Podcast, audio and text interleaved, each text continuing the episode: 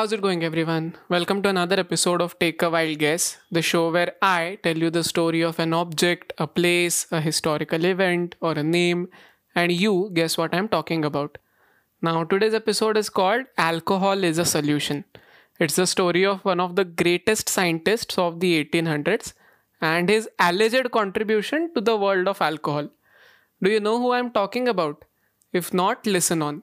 Maybe you will figure it out by the end of today's story. And even if you don't, you can always take a wild guess. So let's begin. Okay, we humans love stories. It is the way we have communicated just about everything for thousands of years. I will say that telling stories is just as enjoyable as listening to them. And part of the reason why I started this podcast was because I wanted to tell stories to as large an audience as possible.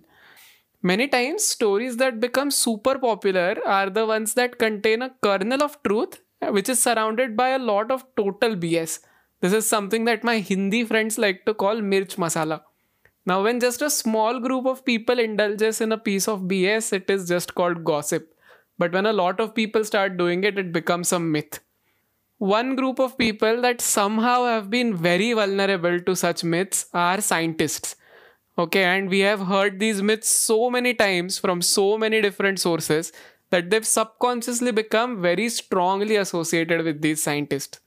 Let's just do an experiment, okay? What is the first thing that comes to your mind when you hear these names? Isaac Newton, Benjamin Franklin, or Archimedes? There is a good chance that you pictured a guy sitting beneath an apple tree, or a balding guy flying a kite, or a man jumping out of a swimming pool shouting Eureka. Today's story is also about one such myth. Let's dive into it now. Okay, so today's story begins in the extremely cold Russian province of Siberia. And the hero of today's story was the youngest of over a dozen siblings in a very poor family. But despite the poverty that he was raised in, he had a keen interest in academics. In fact, he actually wanted to be a doctor now, lucky for him, the state sponsored medical education back then, and there was no entrance exam that was required to get in. So, getting enrolled was the easy part. But soon after, he fainted during an autopsy. It soon became clear to him that he couldn't stand the sights and smells and decided to drop out. He instead got a degree in chemistry, and after that, he worked as a teacher for some time and studied further at the University of Heidelberg for around two years. After coming back to Russia, he was offered the position of professor at the University of St. Petersburg, provided that he completed his doctorate. Now, this part is important because his dissertation was titled A Discourse on the Compounds of Water and Alcohol.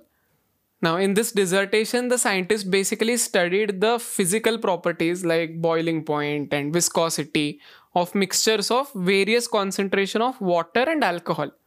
He also was the first person who managed to isolate anhydrous alcohol, which means 100% pure alcohol, alcohol that does not contain any water in it.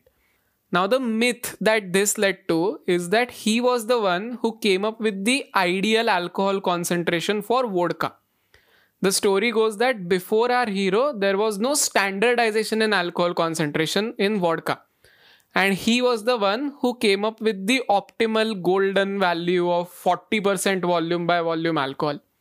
This myth has been propagated by vodka brands like Russian Standard, and there is even a brand of vodka which is named after this guy. However, nowhere in the dissertation does he actually talk about vodka. Nevertheless, the hero of our story was an extraordinary thinker Sample this, okay. Apart from his work in chemistry, he was a great economist. About 100 of his many works were related to economics. Back then, when agriculture was the dominant industry in Russia, he created a whole development program which was backed by industrialization. He was the first one to suggest using pipelines for transporting oil and predicted that it will play a huge role in the world economy in the coming years. He prepared various international trade agreements for the Tsarist regime. He helped build Russia's first oil refinery and did various experiments on fertilizers. He had once said that even cavemen can trade in raw materials. If you want to actually prosper, we need to actually set up processing. Now, obviously, these were very significant contributions, but his major contribution is still from the world of chemistry only. Now, when he was a professor at the St. Petersburg University, he wanted to recommend a book on contemporary chemistry to his students. But after some research, he realized that there was no such book available. So he decided to write one himself. It was during this time that he had the idea that if he arranged elements according to their atomic weights, they followed a pattern. Okay, thus was born the first periodic table. By the way, there's another BS story which says that he got this idea in a dream. So unimaginative, you know, the person who discovered benzene is also said to have got the idea in a dream. The story goes something like this The chemist who discovered benzene was once sleeping and while he was sleeping, he got a dream in which a snake was biting its own tail, forming a loop. And this gave him the idea that, you know, a benzene would probably be something which follows a ring structure. And that's how he came up with the structure of benzene. Anyway, a certain quizzer slash podcaster is really glad for vodka and is thankful to whoever came up with the 40% ratio. And that brings us to the end of today's story. Do you know who is this chemist that we're talking about? Even if you don't, take a wild guess. Now you must be thinking that I will shortly reveal the answer, right? However, this week we are doing things a little bit differently. The answer to today's story will be revealed in another clip which I will release on all platforms as well as on Instagram on Sunday. Till then, I invite my listeners to send in their guesses as an email to tawgpodcast at gmail.com or as a message on our Instagram handle. I will reveal the answer in another post. So guess away. You can listen to our podcast on YouTube, Spotify, Google Podcasts, and all other major podcast platforms.